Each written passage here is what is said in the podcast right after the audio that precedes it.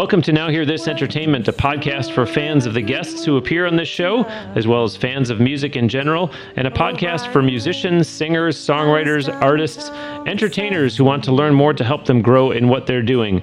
I'm your host, Bruce Wozniak from Now Hear This Incorporated. Check out www.nhte.net.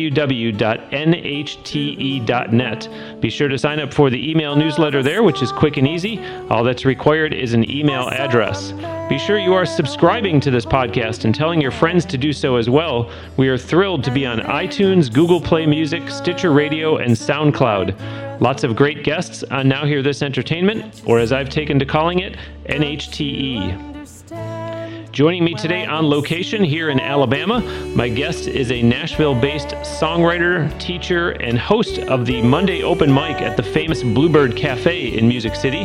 She co wrote the song I Guess She Had to Be There, which was a hit for Lorrie Morgan. She also does workshops and one on one sessions. She is one of over 200 songwriters currently playing here at the 32nd Frank Brown International Songwriters Festival. You've been hearing that song of hers called I Guess You Had to Be There.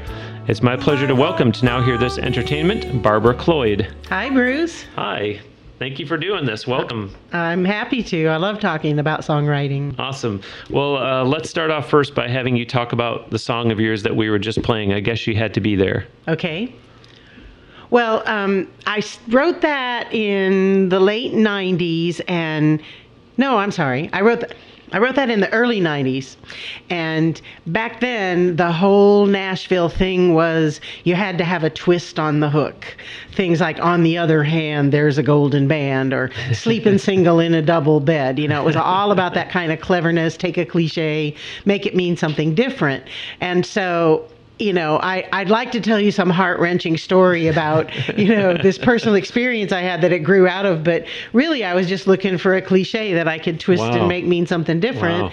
And I thought, well, I guess you had to be there. I've never heard that written. Um, how could you twist that? And it's like, oh, well, what if you were there? Because that's usually something you say to somebody that wasn't there. And and I thought, oh, what if the person actually was there?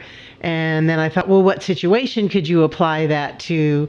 And I thought, oh, what if she saw her husband with another woman? And um, so then I kind of got inspired by the story of it. And what really inspired me was the idea that a woman could be in that situation and uh, through all of her own pain still understand that he was there because he needed something he wasn't getting from her. Now, did you write this alone or you co wrote it? I co wrote it with a man named Jon Robbin. I was a waitress, he was a plumber, and we sat in my little, you know, two room attic apartment and Wow. That song. Wow. And how long had you been in Nashville by at that point? I had been there 10 years at that point. And you came there from St. Louis. St. Louis. Yeah, I was playing clubs in St. Louis, and I realized that was kind of a dead end job, and Mm. I wanted to be in a place where I could aim for the top. hmm I don't. I don't know in 140 plus episodes if I've had anyone. Cer- certainly, I've not had a guest on who is currently in St. Louis, so I don't even know, you know, what the music scene is like. Of course, that was a while ago that you lived there, so it may have changed. I, I think it's a few coffee houses and a whole lot of bars with cover bands. Yeah, nothing that really supports or encourages someone that wants to songwrite and do original music. No, there, there's a chapter of the Nashville Songwriters Association, but I think they get you know four or five members at their meetings Oh, on boy. a on a good week. Wow. Well, I know there are lots of your fellow Nashvillians here, um, but you're meeting other writers too. You're performing, of course. So, how is the Songwriters Festival going for you so far? Oh, I love it. I love it because um, because so many people here are just performing independent songwriters, and you know, in Nashville, you get a little. It's easy to get caught up in trying to write something for the radio because that's where the money is and that's what everybody's trying to do. But I come down here and people are just writing songs about their life that express them that they can share with their audiences and it just reminds me to be real mm, wow that's interesting that's interesting it's it's uh it's a vacation I know for a lot of the the Nashville writers that that come down because it's right on the beach. Oh but, yeah. But obviously it's something else too. It's yeah, you get to go down there and perform and be on the beach, but you know, you also get exposed to other people that you go, wow, look at how he's doing it, or look at how she's doing yes, it. Yes, yes. That's that's a nice kind of uh, unexpected bonus, maybe. Well, and then when you perform, th- there are people that come here every year. You know, they'll come from a lot of them from Birmingham and Mobile and New Orleans and you know the cities that are within a short drive. And you know, some people come a long way, but there's a really regular crowd of people that come every year to the Songwriters Festival, and they honestly, they don't care if your song has been on the radio. They, I mean, I'm sure they love hearing the hits, mm-hmm. but mostly they just want to be entertained. There's just lots and lots of people who play here that have never had a song on the radio, but they just want to hear what you have to say. Yeah. And I think that's another reason that it's so good for my songwriting because I'm not trying to sing them something that sounds like a commercial hit for the radio. I'm trying mm-hmm. to sing them something real that they can relate to. Yeah, yeah. You had a, a song that I heard you do the other night. Um, I'm actually getting choked up just talking about it, but um, about your dad. Yeah, and so, yeah. you know, songs like that for people to be able to sit there and listen and go, wow, you know, that's right away. It's never mind whether it's been on the radio or whether it's currently being pitched. Just listen to the emotion and the message in this song. And yeah, that that's a song. It's my story, and no artist will cut a song unless it's their story. And it's just a song I wrote about my dad being an alcoholic and how overcoming the pain of my childhood is what you know made me who I am today. And so um, it has no commercial value whatsoever. But I know I'm not the only person in that position and I've done a lot of hard work over my life just to overcome that and and now I just look at it as okay well that was you know that was what I, I say that you know when I came out of my shell what was left was a pearl and then I say you know dad you were my grain of sand. And I to me it's a happy ending you know because I, I'm happy now and I, life is good and I've forgiven him and and so for somebody going through that still in the pain of it it maybe can point to them to a way out. And as you said you know you went into that song knowing i'm not writing this because i want it to be a hit. There right. are songs that songwriters will do that they'll say i'm just doing this song for whatever reason. I'm not doing it because you know you can't go into every single song and say i got to write a hit today. This this next one i did everyone's it's because it's not going to happen Oh no, definitely everything you write is not going to be a hit. You know? uh, I'm curious, you know. Um, listeners, those of you who, who have been with me for a while, thank you, of course. Uh, but as you know, um, we've had a real good number of, of Nashville guests on the show. Uh, the most listened to episode ever was Mark Allen Barnett, oh. which was episode 12. So, so much so that, that I had him back for episode 102. But CJ Watson uh, was a guest on this show. There's a lot of people from Nashville. When you come down to something like this, Barbara, and you see your Nashville colleagues here, do you tend to say, like, I don't need to really spend any time with them at all? I want to meet other people. I can see them any day of the week or you know what is your mindset with the the other Nashvillians that are here? Well, I have friends who live in Nashville, and about the only time I see them every year is when I come down here. Wow. So, you wow. know, they feed us lunch every day, so it's fun to go down to the Flora-Bama and get the free lunch and hang out and talk to people that I haven't seen since last year, even though we live in the same town. Um, when I go out to hear music, it's it's just a mix, you know. Um, you know, last night I heard. Uh, you know, a bunch of pickers that don't play in Nashville a whole lot, like people like Tom Bresh and um, Ed Beaver. I mean, they were amazing. And then I, I went to hear Lance Arms, uh, Lance Carpenter and Erin Enderlin. They're Nashville people, but I don't. Is it uh, because y'all are so busy in Nashville that you just you're not going to see these people every day the way that I'm implying might happen? Yes, that's correct. I mean, you get, you know, you just get busy with your life and you're not going to shows every night of the week after you've been there for a while.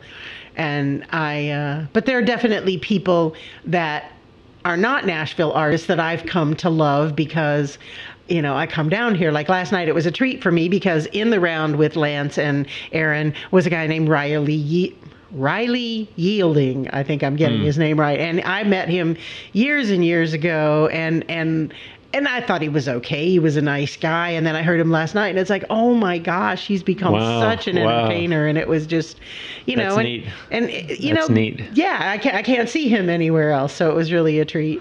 Well, um, let's just cut right to the chase and talk about the open mic at the Bluebird Oh, Cafe sure, because yeah. clearly there are lots of listeners who want to know what it takes for them to get in and perform there. Okay. Um, well, first, let me say if you go to bluebirdcafe.com and click the link that says Play the Bluebird, it will explain all the different shows we have and how you get involved in them. And for the open mic, we uh, just changed the system about a year, year and a half ago, where you call in uh, starting at 11 a.m. that Monday. If you want to, it's on Monday. The show starts at 6. And if you want to play, you got to call starting at 11 a.m. We take calls, and, you know, that we just take calls until the list is full. And then you just show up by 5:15 to check in, and um, everybody who gets on the list starts out playing one song and then there's always extra time so a few people will get to do a second song I think uh, listeners, you know that I pride myself, those of you that listen to the show regularly, on having this bizarre mental Rolodex of all the interviews that I've done. Uh, I hope I'm right in this one. I think it was episode 95, Chloe Collins, a young girl from up in New York, who talked about doing exactly that the phone call Yeah. and then standing in line and, and stuff like that. So, listeners, go back and listen to, to Chloe actually talk about the firsthand experience of doing that. But what advice do you have, Barbara, for those that want to come to do open mic at the Bluebird because clearly a huge percentage of them think they're going to come and do it and get discovered. Is is there and and maybe this is actually a different question. Is there one thing you can point to as the most common mistake that folks make when they come through there? And I was asking what your advice is, so I guess that is two different questions. Well, the first advice I have is play a song that you are very, very comfortable with. Play play the one that's everybody's favorite song back home. Don't mm. try to play the one that you wrote last night mm-hmm. because a lot of times, you know, 2 weeks later that brilliant hit you wrote is you can look at it and it's not so brilliant Yeah, and also yeah. do not underestimate how nervous you might be mm. and play something that you've played you know, dozens or hundreds of Yes, times. so as a result, and correct me if I'm wrong, I think there could be a difference between the song you're most comfortable playing versus the one you think is your best song. I'm going to go to the Bluebird and I'm going to play such and such because that's clearly my best song. Yeah, but are you supremely comfortable playing it? Well, and also, until you've kind of studied songwriting, you may not know what your best song True, is. true. Um, and then, you know, ju- just make sure your guitar's in tune. If you don't have a tuner, you can get You should see like, the look on her face, oh. listeners, Oh. when she's saying that. That you can see the pain that she has experienced with tuning your people. guitar, That not tuning your guitar is comparable to going out on a date and not taking a shower. oh It's gosh, just you know no it's just so painful to listen to and if if you're not good at tuning your guitar you know I, bu- I bought these little snark tuners off musician's friend six dollars free shipping. I mean it will save you a host of embarrassment and save your audiences a great deal of pain. And then um, don't be too full of yourself you know don't be too shy you know mm-hmm. let share yourself with people honestly and openly but don't try to impress us with how cool you are because that's one of the worst ways to impress people. Then we just think you're full of yourself mm-hmm. you know if you just come out and you're kind of open and and giving and humble then that's impressive. So is somewhere in in all those bullet points that you just gave is somewhere in there the most common mistake you see people making, or is it still something else? I think the most common mistake people make is singing a song that they're not comfortable with and also not enunciating. That drives me nuts. It's like, why do you spend all that time working on words if you're not going to pronounce them in a way that we can actually hear them? I'll be trying to pay attention to somebody's song, and if I can't understand the words, I cannot force myself to pay attention. I'll just drift away. Um, realistically, uh, i are there people that have come to open mic that, and I'm holding up air quotes, listeners that have gotten discovered just by coming to an open mic? Yes, I've been doing it for uh, over 30 years, and that's happened twice. You know, there were two people I heard and went, well, there's a no brainer. And I made calls for them, and they ended up with a deal. But that was because you made calls. That wasn't somebody Right. was sitting in the audience that night and approached them afterwards. No, going to open mics is not an efficient way for people in the industry to find great talent. Ah, there's there's sort of a filtering system. Like somebody like me will call a publisher and say you should hear this songwriter. Or if you're just if you're in Nashville and you're playing around town and getting to know people and you're super good, you'll sort of get a buzz going. People will talk about you. You know, other people will invite you to come play writers' nights. Um, you you kind of get passed up the line. so is the is the open mic at the Bluebird just the novelty of it, and people love being able to say that they performed there, or or or or is it that people do go there thinking I'm going to perform there because I'm probably going to get discovered? There's probably loads of people sitting there. I'm sure there are a lot of people who think that. You know, like people come and go, so there are a lot of talent scouts here tonight. It's like, no. Yeah, tons, the whole They, place. they have secretaries sitting outside their office trying to keep people away from them because it's so hard to conceive of how many songwriters there are and how difficult it is. I mean, most people come thinking, "Oh man, I've got these hit songs," and as soon as people, you know, my friends back home, they think this stuff's better than what's on the radio, or it sounds just like what's on the radio, and they come to town and they don't get the same reaction from the industry, and a lot of people just get really bitter and get cynical about the industry, and you know, go home with their tail between their legs, hmm. and what they don't understand is that, you know, it one analogy I use is just because your Aunt Martha wins the pie baking contest at the state fair every year doesn't mean she can walk into a four star restaurant in New York City and get a job as like a pastry that. chef. I like that. Yeah. that's good. That's good. oh, this is great. As as I as I expected that it would be. Um, and I and I've been looking forward to this. So um, it's living up to its advanced billing. I, Oh, I, will, I will say that. I am Bruce Wozniak, and joining me today on location here in Alabama is Nashville-based songwriter Barbara Cloyd. Visit her official website at www.barbaracloyd.com for the proper spelling of her last name. Just look at the title of this episode on your listening device. At the top of her website homepage, you will find links to Barbara on Twitter and Instagram. Barbara is also on Reverb Nation, and her music is on SoundCloud, which is one of the platforms that this show is available on. You can also find her CD called Possibilities available for purchase on cdbaby.com. Be sure that you're also checking out www.nhte.net, as in Now Hear This Entertainment, nhte.net. For every episode of this show, we have there the full audio, plus the guest's photo, a link to their website, and quotes from the guest on each show. Sign up for the e newsletter at nhte.net and subscribe to this podcast and tell others about it too.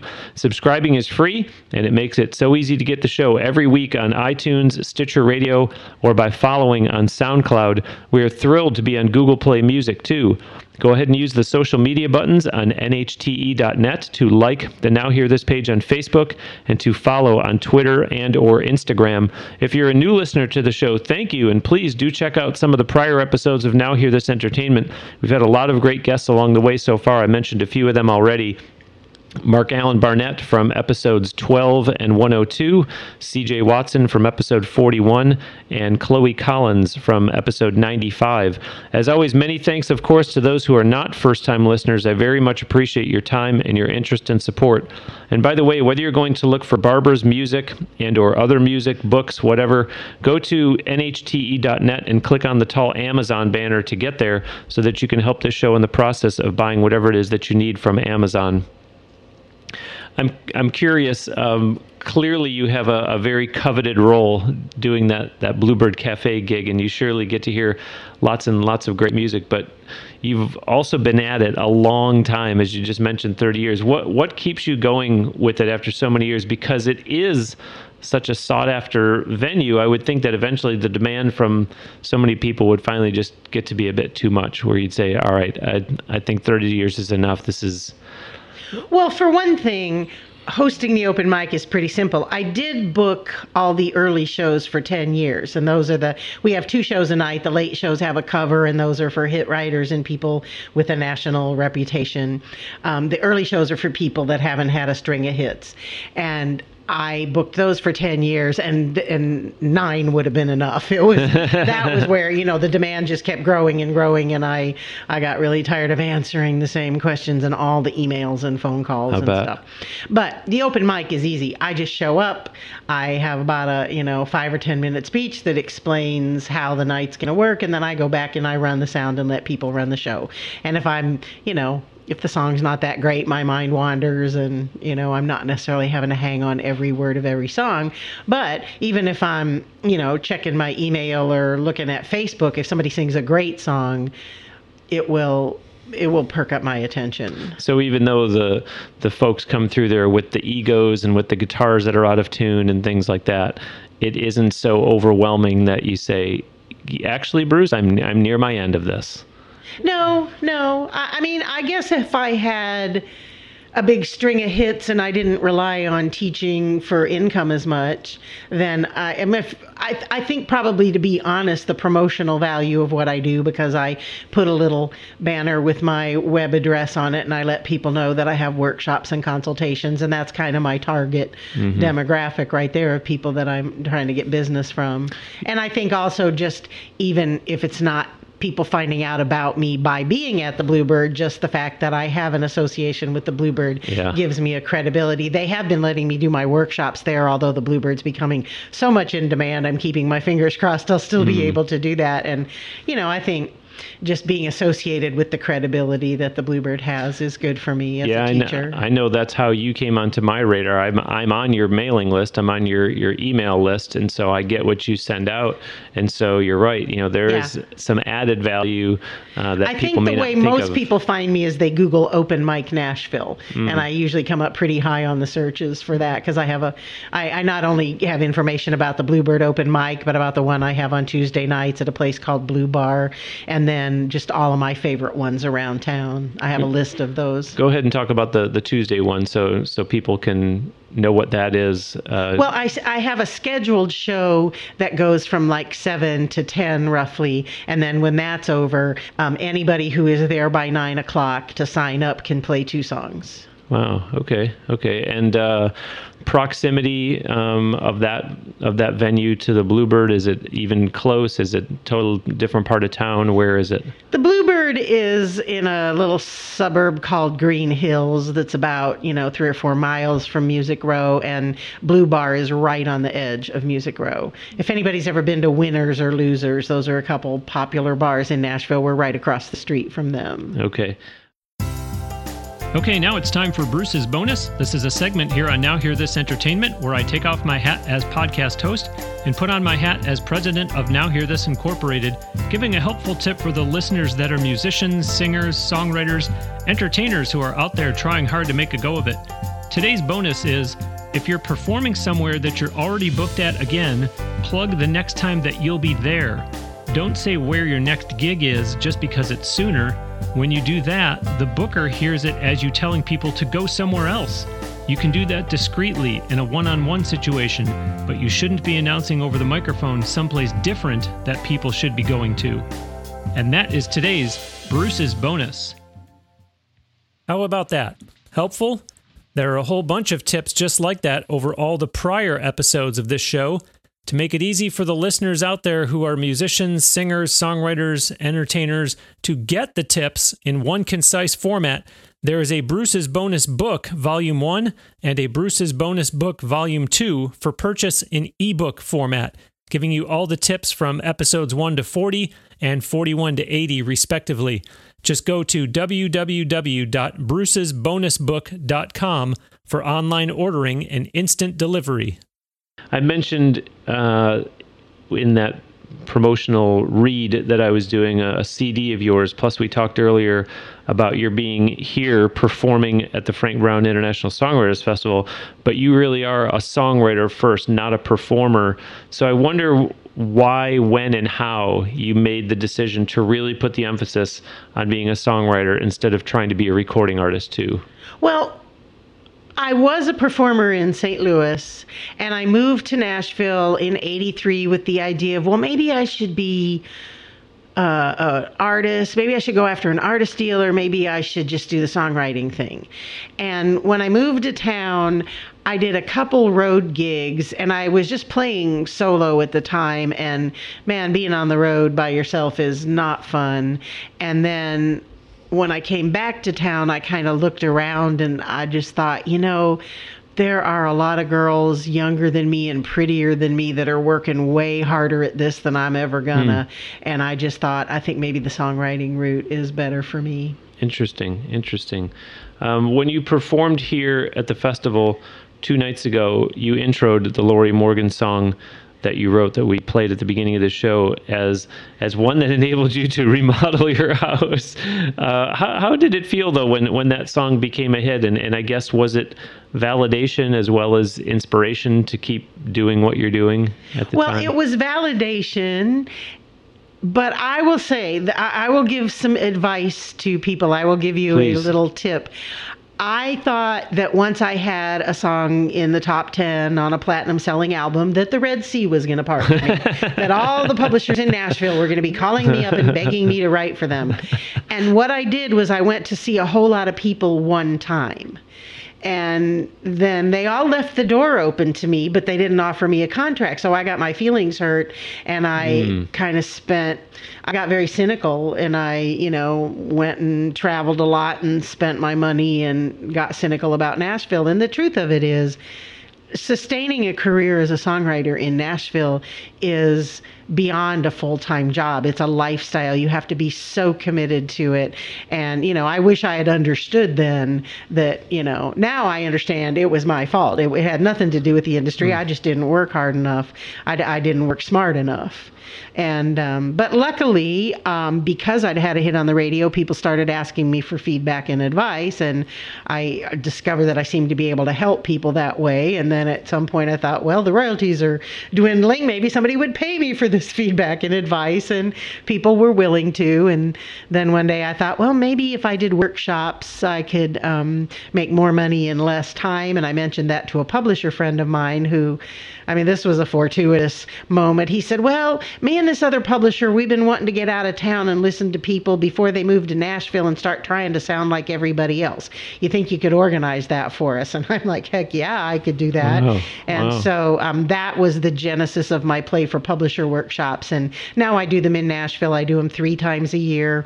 They're three day workshops, and I get two publishers to come each day. And I invite writers to apply, and the, the 15 or so that I pick get to play a song for two different publishers each day and get feedback. So they get heard by six different publishers and they get professional feedback on their songs. And then listening to all the feedback everybody else is getting for three days really helps you Uh-huh. understand. You're, you're learning what it takes to get a cut from publishers who are out there getting cuts. Yeah, yeah, and I'm I'm interested the the story that you mentioned about you know when it became a hit because you know you do automatically think well I guess my phone's going to ring off the hook now. I know there's a a fellow that I knew some years ago that uh, he, his his idea for a TV show got picked up by one of the cable networks, and he said that his phone did start ringing. All of a sudden, they go, well, "What other ideas does this guy have?" Hmm, wow, this is interesting. But like you say, if you just sit back and say, "Well, they're just going to keep calling me indefinitely," not the case. Yeah, no, no. I needed to be back. Like anybody who left the door open to me, I needed to be back in their office every month with two or three new songs. Yeah. You know, a, a woman, a friend of mine, Liz Hengber, is a songwriter, and her first hit was on a Reba record. And she called every single other writer that was on that record and says, Well, Reba likes my re- writing. Apparently, she likes yours too. Why don't we get together and try to write something? wow. That's the That's- kind of hustle that sustains yeah, that's a career. clever. That's you know? clever. Wow, wow, I like that. So take us through that time in that process, though. Explain to the listeners how your song got to be recorded by Lorrie Morgan in the first place. Okay. My co writer is Jon Robbin. Like I said, he was a plumber and he had met a couple that had just moved here from New Zealand, Jewel and Barry Coburn. And they were just making a living catering lunches, delivering sandwiches up and down Music Row. But they had been in the music business in New Zealand, and Barry came to Nashville to do artist management, and Jewel came to do publishing. And a couple of the artists that Barry managed were Alan Jackson and Keith Urban, and uh, Jewel managed a writer named uh, Angela Kaset and you know so john when he met them they had nothing going on but his instincts told him these people are good. They know what they're doing. They are going to be successful. And jewel just loved john's writing. They just mm. hit it off and and had a, a, chemistry and a connection between them. So any song he would finish he would take it to her and give her you know an option to pitch it. And that mm-hmm. was when she picked up. And then one of her signed writers was angela kaset who wrote something in red which was a huge hit for Lorrie morgan. And so when it, they were ready for the next record, her producers, you know, called over to Jewel and said, "Please send us some more of Angela's songs." So she ah. sent him a cassette with three Angela songs, and then ours was the on the tail end of that. Wow, that's how we got wow. the cut. That's really cool. Well, there you go, listeners. That's that's how I don't want to say that's how it happens, but at least that's how it happened. That's for, one for Barbara on that song. Yeah, yeah. I am Bruce Wozniak, and joining me today on location here in Alabama is Nashville-based songwriter Barbara Cloyd. Visit her official website at www.barbaracloyd.com. As I mentioned before, you can get the proper spelling of her first and last name because Barbra Streisand spells her first name differently than you do. So look at the title of this episode on your listening device. And at the top of her website homepage, you will find links to Barbara on Twitter and Instagram. Barbara is also on Reverb Nation, and her music is on SoundCloud, which is one of the platforms that the show is available on. You can also find her CD called Possibilities available for purchase on cdbaby.com.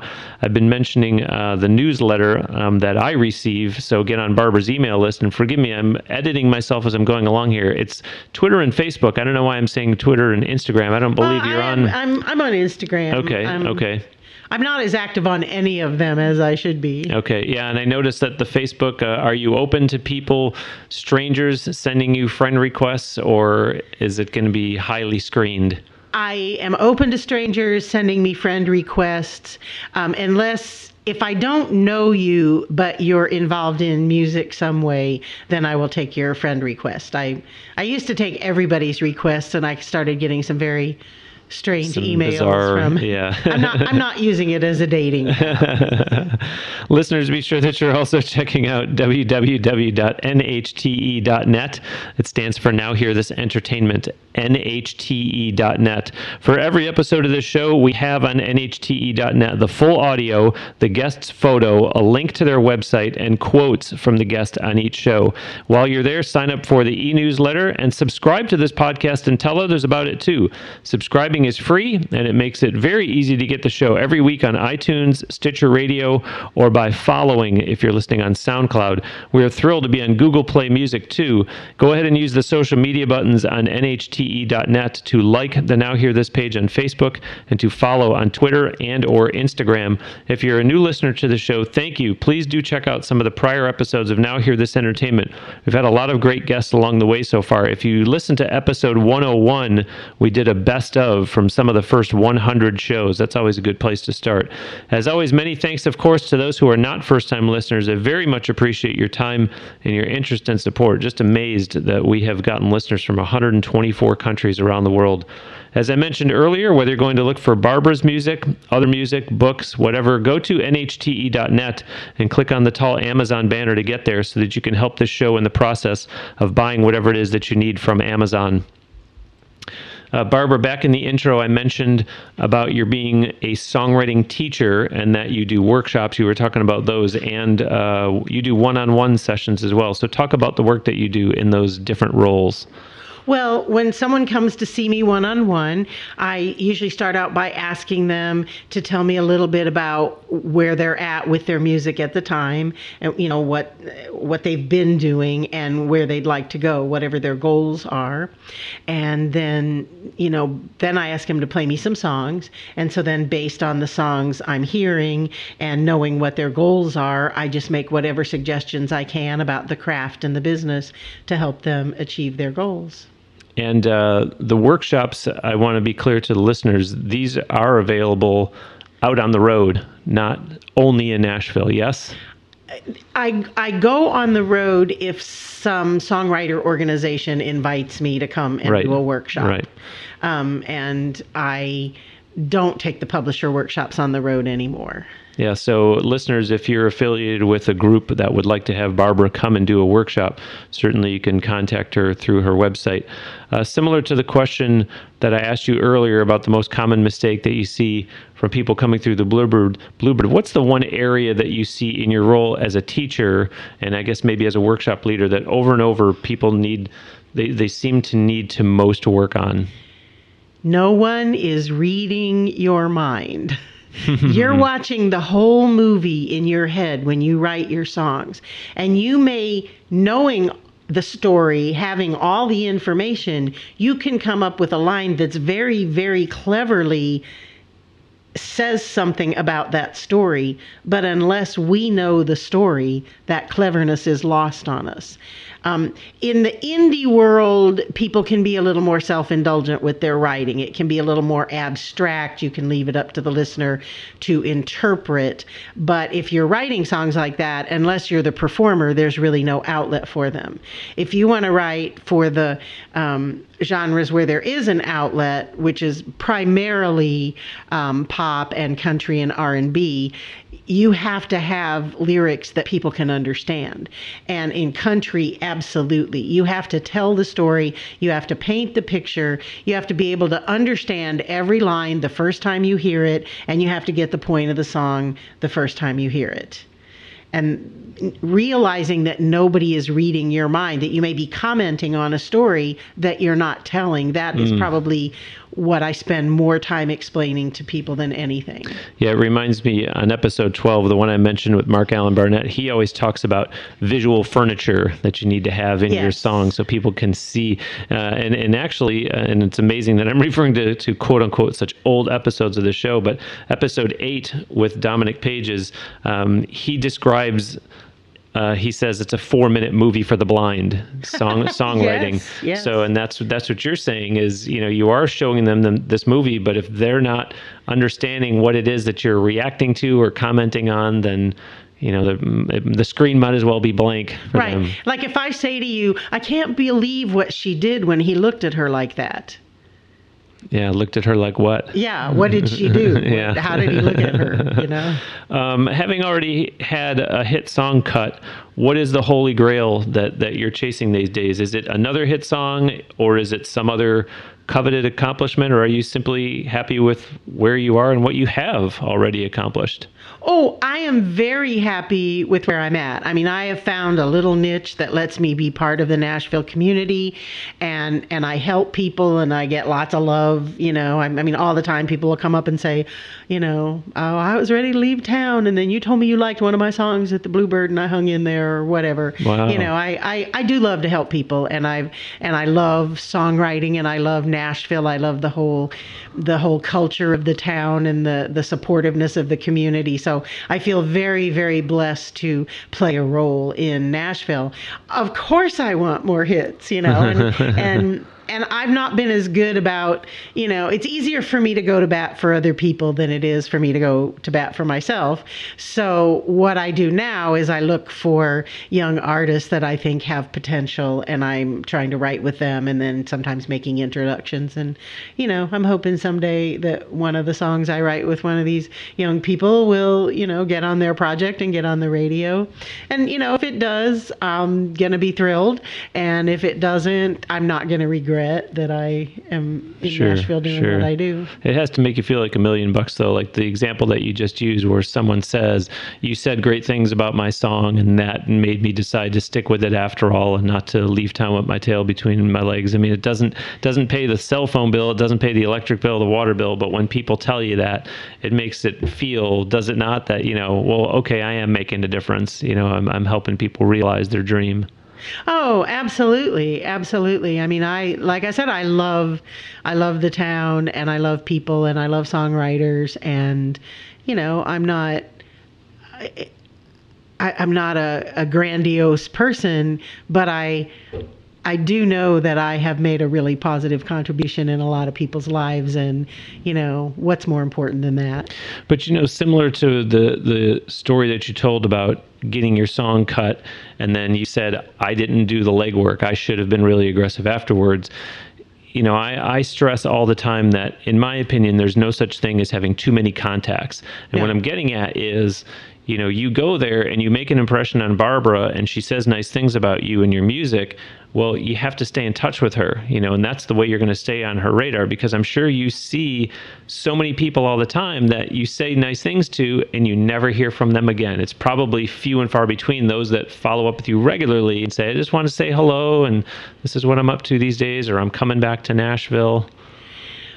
Well, to be perfectly honest, I meet too many songwriters. I don't. I don't need everybody following up with me. Um, I. I think But that you I meet a lot of them. But do they do they follow up with you, or do or, or are they one and done? Like, oh, I think I remember you, but gosh, that was 15 months ago. I don't know.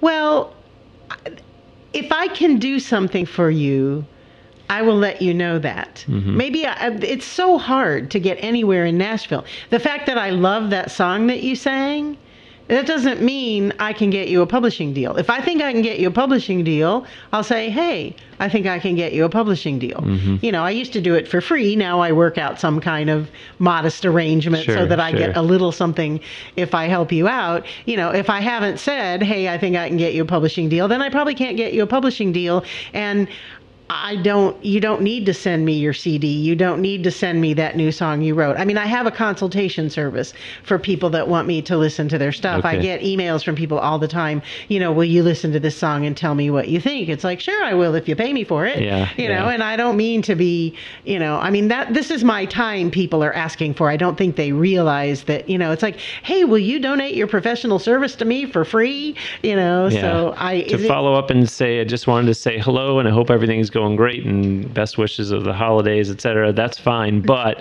you know, There- oh by the way, I'm also attaching my latest song. If you could listen, no. yeah, no. Thanks for the holiday wishes and happy Thanksgiving and all that other stuff to you too. But I'm not going to listen to your song. Yeah, because yeah. I have 97 other emails to read after yours. If I if I listened to everybody's songs, that's what I would do all day long, every day. Yeah. Yeah. And, And then you wouldn't be able to pay the electric bill or the cell phone bill or the water bill. true. Uh, we're going to close today with a song of yours called I Love This Town. So before we let you go, tell the listeners all about this song, please. Well, I went to the Bluebird Cafe and I heard a songwriter named Dave Gibson in the round with some other people. And after the show, he and I were talking about what it's like being a, a longtime Nashville songwriter and, and, uh, you know what it feels like to still be in the game all these years later. And i went home and this song just kind of fell out of my head. I wrote it really fast. And um, it just expresses my experience of nashville. And then i decided i should record it. And i wanted to record it really simply just like it was you know being played in the round at the bluebird. And i'm not the greatest guitar player in the world. So i thought well who do i know that's like a really good finger picker? And i went oh dave gibson. So it was it was kind of meaningful to me to have him on the song And I believe uh, we're going to play it in its entirety. And I promise listeners that I won't talk over it. But I believe this song uh, is on your SoundCloud if It people want to go listen to it there. It is. Great. Well, Barbara, thank you ever so much. I really enjoyed this. I Oh, thank appreciate you, you taking the very time to do this. Listeners, that will do it for this week's episode of Now Hear This Entertainment. My sincere thanks to songwriter Barbara Cloyd. Do visit her official website. It's www.barbaracloyd.com and then engage with her on social media. So that means follow her on Twitter, become a fan of her Reverb Nation page, follow her on SoundCloud. She might accept your friend request on Facebook. Uh, she is on Instagram. Uh, and of course, purchase her CD. It's called Possibilities. It's available on cdbaby.com. And there is extensive contact information on her website if you're interested in her workshops or one on one sessions. Don't forget to visit www.nhte.net and sign up for the email newsletter there by simply putting in your email address. And of course, please do subscribe to this podcast and tell your friends about it. Give us a nice review on iTunes or Stitcher Radio too, hopefully accompanied by a five star rating. That really does help the show a lot. If you are listening on SoundCloud, remember that you can like and repost is how you share episodes on that platform. And you can also follow on SoundCloud. Let's get your feedback on the show too. Post your comments or questions on the Now Hear This Facebook page. There are links to it and Twitter, and even the Now Hear This official YouTube channel on nhte.net. Plus, there's a link there to this show on Instagram. Or send us an email. The email address is on the contact page of nhte.net. Thanks for listening. We'll send you out today with another song from Barbara Cloyd. This is the one she just talked about. It's called I Love This Town.